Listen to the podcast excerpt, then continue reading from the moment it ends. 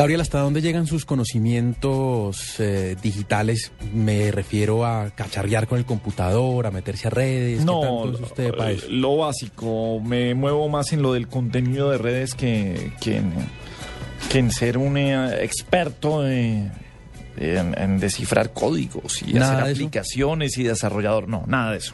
Porque es que mire, un estudio mm, de una empresa de seguridad que se llama Deware dice que el 7% de la población de usuarios conectados a Internet en un país son hackers en potencia.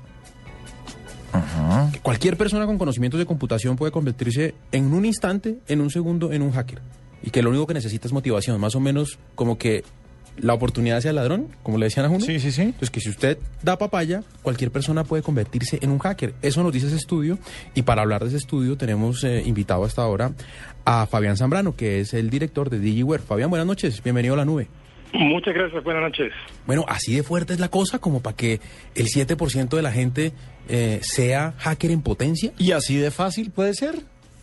Bueno, la, la facilidad que, ofrecen las tecnologías cada vez es, es notable y esto está facilitando que con un conocimiento mediano se pueda hacer actividades asociadas a delitos informáticos o ciberataques. ¿Qué- ¿Pero qué es un conocimiento mediano? O sea, una persona con un conocimiento mediano está en capacidad de qué? De poder tener acceso a información reservada en un correo, por ejemplo, a tratar de, de- de descifrar las contraseñas que se utilizan en celulares o en, en sistemas de cómputo. Sí, a eso, a eso, a eso, Fabián, es a lo que puede llegar con ese conocimiento mediano, pero, pero ¿a quién catalogo yo con un conocimiento mediano? Una persona que, que no sé, que sepa usar código, es una persona que, que sepa navegar mm, muy bien en internet. No una persona que, que esté familiarizada muchísimo con el uso de las tecnologías computacionales, es decir, que interactúe permanentemente en su vida cotidiana eh, con computadores y las redes de Internet. Eh, le facilita en el transcurso del tiempo tener un entendimiento de cómo las aplicaciones funcionan y si ya quiere profundizar más, en un momento va a descubrir que es fácil poder tener acceso a las contraseñas y casi que ahí puede iniciar la etapa para irse al lado de los hackers o irse a otro lado, bueno, como experto en tecnología, ¿no? Eh, dentro del informe dicen que lo único que necesitan es motivación para hacerlo. Curiosamente la palabra motivación. ¿Qué, qué motiva a los hackers? ¿Es, es plata? ¿Es orgullo? ¿Es reconocimiento? ¿Cuál es el ese perfil psicológico de un hacker? Principalmente el cibercrimen, la principal motivación es el dinero, ¿no? Detrás de, a ver, entienden y valoran lo importante que es la información, o sea, saben valorarla. eh, y la información es, poder y el poder se traduce finalmente en dinero, ah, bien inteligentemente usado o en- eh, pensando en el mal, de hecho, ¿no? Eh, ese es el principal motivador. El, el otro motivador es eh, reconocimiento, reputación. Eh, quizás esos son los crímenes menos eh, significativos o menos dolientes, de menor impacto. El otro es el dolo, eh, la novia que lo engañó, quiere hacerle daño a la novia, quiere robar su contraseña de Facebook y después de eso hacerle una mala publicación en su propio perfil de la red social. Es un ejemplo de, una motivación asociada a dolo, eh, un jefe que odio y detesto y quiere hacerle un daño y trato de hacerle eh, modificar información para que se equivoque en algún momento o, utilizar su correo y hacerlo quedar mal dentro de la organización. Es, esa es la otra motivación asociada al dolo. Eso cuando, cuando es dolo. Y cuando se trata de los otros casos, ¿quiénes son los blancos más frecuentes para ser víctimas de hackers? En, el dinero principalmente personas con un buen perfil financiero y, y- con un uso importante eh, que mueva su dinero a través de, de redes de sistemas computacionales, es decir, eh, transacciones en línea, por ejemplo. Eh, principalmente ese tipo de ataques están dirigidos a organizaciones que automatizan mucho su proceso de negocio de pago a terceros y tratando de hacer fraudes cibernéticamente hablando se vuelven objetivos primordiales porque detrás de eso siempre va a haber algo de dinero, ¿no? Eh, personas con acceso a información importante en la vida personal o en la vida corporativa o profesional son otro de, las principales víctimas para luego hacerles sobornos. Voy a publicar esta información que te va a comprometer, te va a dejar muy mal. eh, si no quieres que la publique, necesito que me, me des dinero. Finalmente lo traducen en dinero.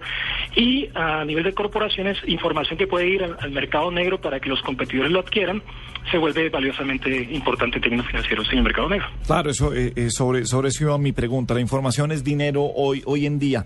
Eh, ¿Quién va más rápido? Por supuesto, usted va- tiene que defender a DigiWare y las compañías, los hackers o las compañías de seguridad. ¿Cómo, cómo funciona esta, esta carrera de quién alcanza a otro y no sé si ha habido un momento dentro de ah, la historia, y no me refiero a una historia muy larga, sino del último año, en donde las compañías de seguridad dicen, uy, qué, qué buena ventaja hemos logrado sobre los hackers, los tenemos como tranquilitos eh, por un tiempo. Eh, realmente en, los delincuentes son cada vez más sofisticados, más inteligentes y más sutiles, lo que los hace muy difícil de detectar.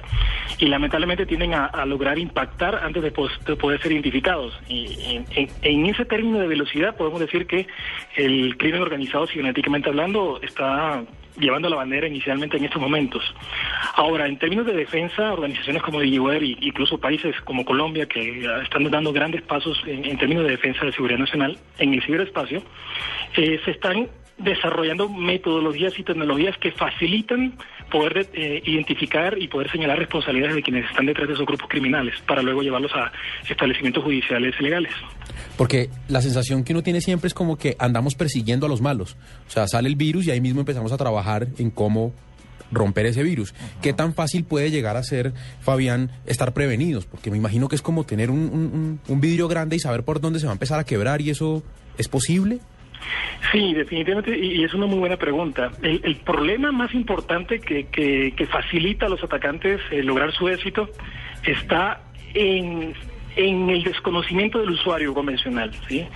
Eh, o las personas que usan la tecnología pero todavía no tienen una conciencia muy clara del uso adecuado de la misma. Si no la uso adecuadamente, ¿a qué riesgos o, qué tan fácil hago la tarea para los criminales cibernéticos? Eh, ese desconocimiento es lo que más es la debilidad más explotada en estos momentos y será el transcurso del tiempo el que va a permitir, sobre todo por los medios, eh, cada vez que se publiquen los impactos de los ciberataques, como el caso de una marca tecnológica muy importante hace unos años que por un ataque hasta un presidente de esa organización perdió su puesto, básicamente. Eh, esto va a facilitar el entendimiento de la necesidad de conocer y comprender y, tomar ah, actitudes o culturas más seguras que harán la tarea más difícil de los atacantes eh, comparada como lo es hoy, que es un poco más fácil. finalmente, el costo de, de una buena defensa de, de, bueno, de, finanzas, de un banco, de información, es muy elevado como para que las compañías estén desprotegidas porque no alcanzan a, pagarlo.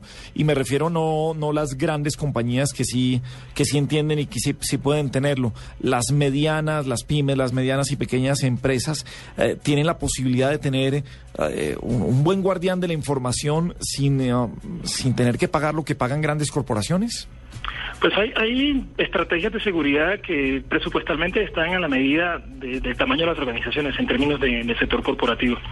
Eh, pero lo, digamos, lo importante es que el costo de perder información o de manipular información nunca va, puede ser eh, menor al costo de protegerla, porque no haría sentido, ¿no? Eh, eso, es igual al, concepto de los seguros de vida, en los que uno paga una proporción que debe ser mucho menor al impacto de no estar asegurado. Es básicamente sobre esto.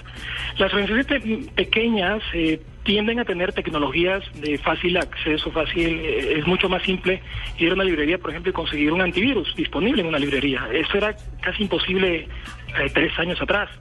Esto, eso se traduce que en el mercado de seguridad de la información las tecnologías eh, son más comunes y por ende tienden a ser más económicas y de fácil acceso para cualquier compañía en cualquier tamaño del sector que se encuentre. Pero yo le, yo le añadiría una pregunta más, Gabriel y, y Fabián, y es, ¿y qué tan vulnerable es uno? Porque es que eh, uno se encuentra en los foros que hay, digamos, en los medios de comunicación, mensajes de, necesita una contraseña, quiere fregar a alguien, llámenos, que yo le consigo la contraseña, que a uno le hackeen su correo electrónico o su Facebook o su Twitter o su Gmail o su Hotmail, es tan sencillo como querer hacerlo. Eh, se necesita un poquito más que querer, se necesita conocimiento, pero sí es fácil. Ah, hay muchas personas que ya tienen las contraseñas y solo están esperando que las pregunten. Y atrás de eso eh, cobran y cobran montos cada vez más, más, más pequeños. Es un mercado económico eh, basado en economía en escala. Eh, lamentablemente cuando uno eh, eh, se vuelve adicto a las redes sociales, intercambia demasiada información y ahí es donde se, facilita tener acceso, por ejemplo, a las contraseñas puntualmente. Descarga aplicaciones o llega un correo de una persona de confianza, a mi mejor amigo, un familiar, donde me dice, mira, aquí vas a encontrar significado de la vida en esta presentación de PowerPoint en esta o en este PDF que te envío, descárgalo y realmente lo que está descargando es un software, un una aplicación que se inserta en la estación de trabajo y solo espera que uno entre un portal, digite su contraseña contraseña y ya la tienen. Bueno, pues creo que eh, es, es así de simple, así de vulnerables, pero bueno, ahí estamos en la batalla. Lo que pasa es que preocupa cada vez más eh, que los hackers puedan, mejor dicho, que una persona que sepa de computación Sí, sea un hacker en potencia. El informe que hoy nos entrega el director de DigiWare, eh, Fabián Zambrano. Fabián, gracias por estar en la nube esta noche en Blue Radio. No, ustedes por el espacio.